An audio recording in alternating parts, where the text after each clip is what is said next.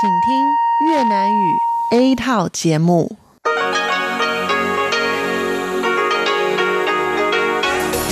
Đây là Đài Phát thanh Quốc tế Đài Loan RTI.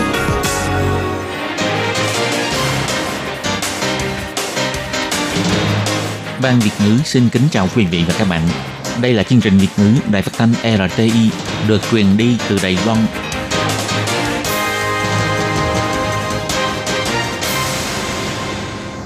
Hello, tôi Kim xin kính chào các bạn. Hoan nghênh các bạn đã đến với chương trình Việt ngữ ngày hôm nay của chúng tôi. Các bạn thân mến, hôm nay là Chủ nhật, ngày 15 tháng 12 năm 2019, cũng tức ngày 20 tháng 11 âm lịch năm kỷ hợi. Chương trình Việt ngữ ngày hôm nay của chúng tôi sẽ bao gồm các nội dung chính như sau. Mở đầu là bản tin quan trọng trong tuần, tiếp đến là chuyên mục chuyện vạn đó đây, rồi đến chuyên mục góc giáo dục và sau cùng chương trình của chúng tôi sẽ khép lại với chuyên mục nhịp cầu giao lưu. Ở đầu chương trình hôm nay, tôi Kim xin mời các bạn cùng theo dõi bản tin quan trọng trong tuần và trước hết mời các bạn cùng đón nghe các bản tin tóm lược nhé.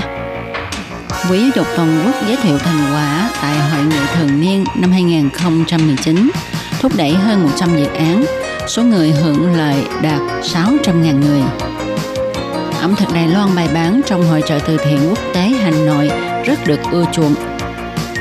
Công bố đợt dữ liệu quan trắc đầu tiên của vệ tinh Formosa số 7 sau khi phóng lên vũ trụ gần nửa năm. Quan viên Đức bày tỏ trong buổi điều trần, dự kiến tiếp tục mở rộng quan hệ hợp tác với Đài Loan. Bộ Ngoại giao Đài Loan cho biết, Đức là đối tác quan trọng của Đài Loan. Đài Loan bị đánh giá tụt hạng về năng lực ứng phó sự biến đổi khí hậu. Sở Bảo vệ môi trường cho biết đánh giá không dựa trên số liệu thực tế. Hợp tác quốc tế về ngành giải pháp thông minh trở thành xu thế.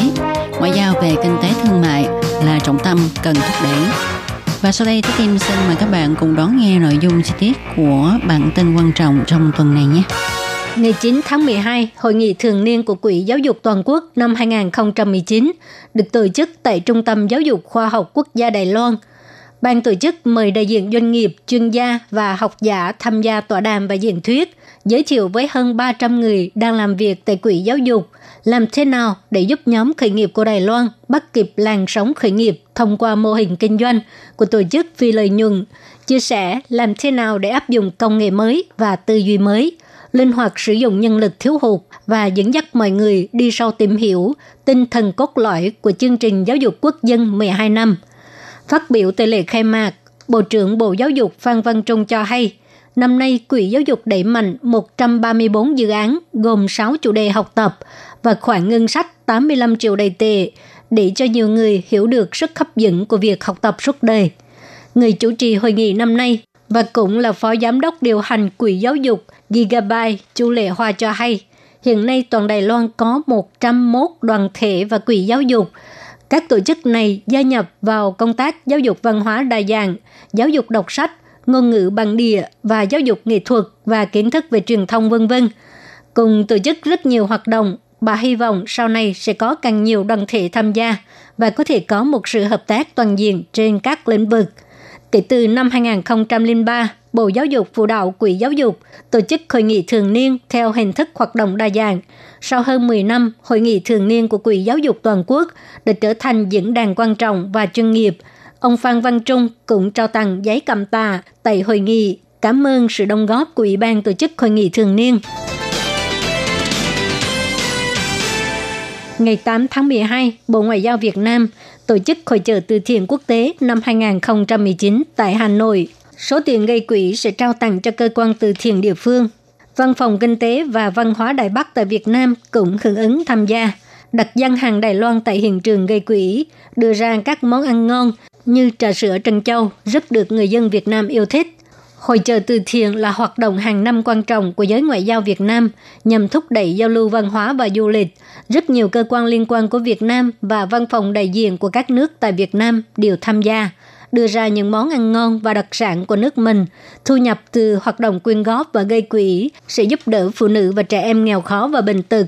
Hội trợ từ thiện năm nay thu hút gần 100 đơn vị tham gia – trong đó bao gồm 40 văn phòng đại diện của các nước với khoảng 130 gian hàng, lôi kéo hàng ngàn người Việt Nam và người nước ngoài đến tham dự. Đài Loan có 3 gian hàng bày bán trà sữa trân châu, bánh hành chiên, lập xưởng, bánh bao vân vân thu hút rất nhiều người Việt Nam và người nước ngoài đến tham quan và mua sắm.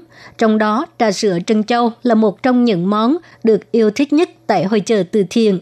Rao bán không bao lâu thì 500 ly đã được bán hết sạch. Trong lễ khai mạc hội chợ từ thiện quốc tế, ban tổ chức đã công bố thành tích gây quỹ của năm ngoái – Văn phòng đại diện của Đài Loan tại Việt Nam đã gây quỹ khoảng 6.000 rưỡi đô la Mỹ, xếp trước hàng 6, được ban tổ chức khen thưởng và do đại diện Trung Hoa Dân Quốc tại Việt Nam ông Thạch Thủy Kỳ lên nhận thưởng.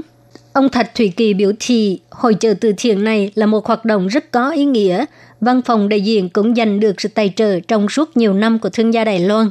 Hy vọng có thể đóng góp sức mình cho hoạt động phúc lợi xã hội của địa phương – Bên cạnh đó, cũng có thể nhân cơ hội này để quảng bá văn hóa ẩm thực Đài Loan, tăng cường sự giao lưu và tình hữu nghị giữa Đài Loan và Việt Nam. Vệ tinh khí tượng Formosa số 7, sau khi được phóng lên vũ trụ gần nửa năm, bắt đầu từ ngày 10 tháng 12, có thể cho tải số liệu che khuất vô tuyến khí quyển. Đợt đầu sẽ cung cấp dữ liệu từ tháng 10 cho đến ngày 8 tháng 12. Từ ngày 23 tháng 12 trở đi, có thể tại số liệu của tuần, số liệu hai tuần trước đó. Vệ tinh Formosa số 7 do Đài Loan hợp tác cùng Mỹ đã được phóng lên vũ trụ từ ngày 25 tháng 6. Nhóm nhà khoa học hai nước vẫn tiếp tục hợp tác để thực hiện công tác hiệu đính và kiểm chứng số liệu, đảm bảo chất lượng số liệu. Sau hơn 5 tháng nỗ lực, bắt đầu từ ngày hôm nay, ngày 10 tháng 12, vệ tinh Formosa số 7 có thể cung cấp tải thử số liệu che khuất vô tuyến khí quyển.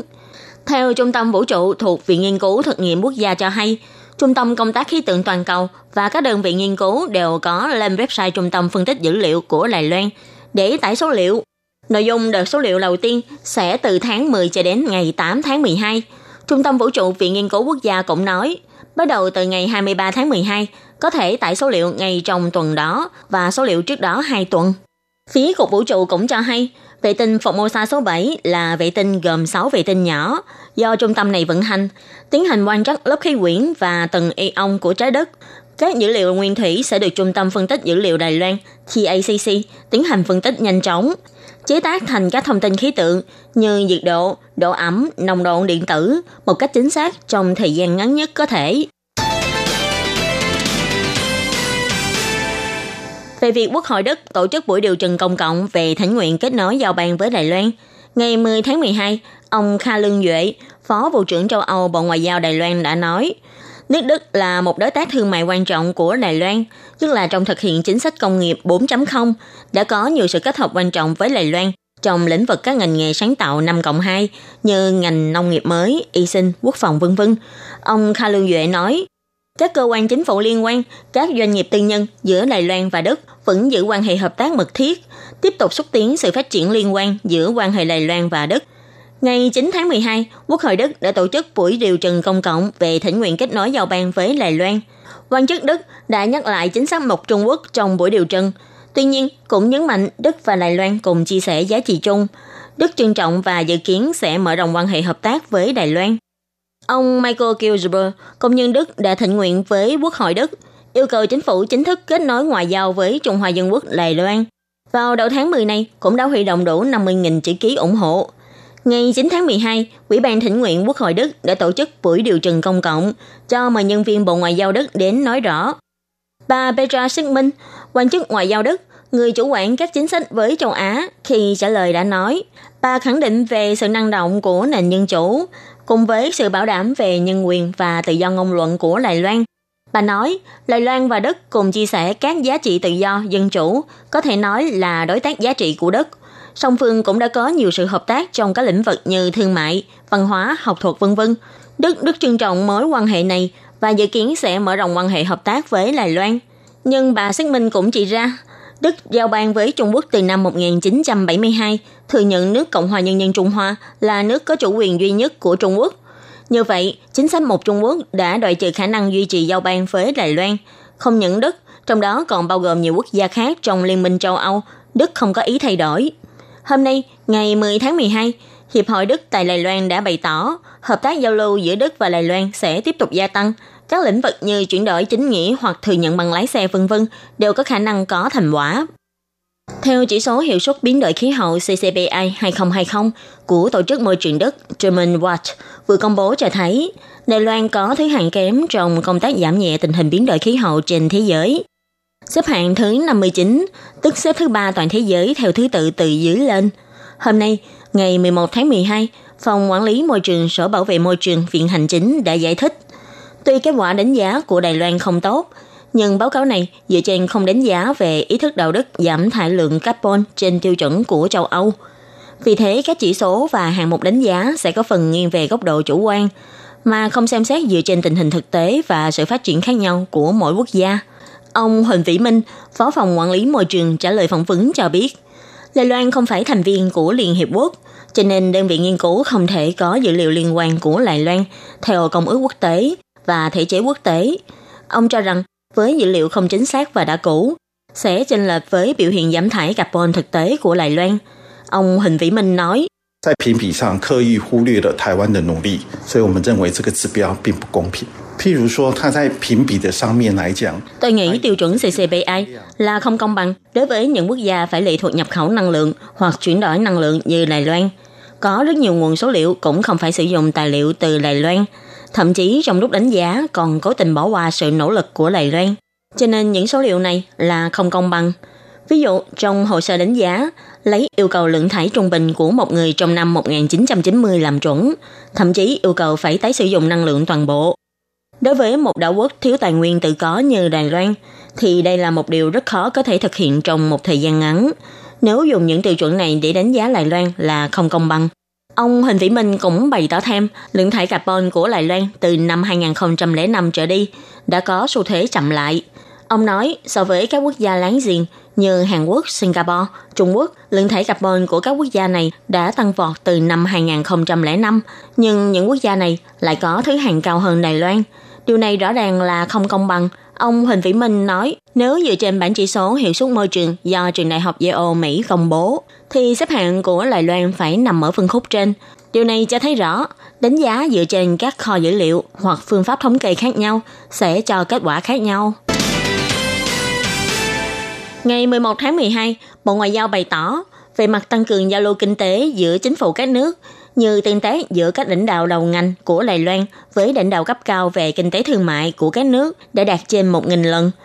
Việc sắp xếp giao lưu viếng thăm giữa quan chức về lĩnh vực kinh tế thương mại song phương cũng đạt gần 150 lần. Còn phần giao lưu kinh tế của khối tư nhân thì văn phòng đại diện tại nước ngoài của Đài Loan cũng đã sắp xếp các doanh nghiệp Đài Loan giao lưu tương tác 646 lần với doanh nghiệp nước ngoài – với các hoạt động như triển lãm, đầu tư và tuyển dụng đã được tổ chức 222 lần.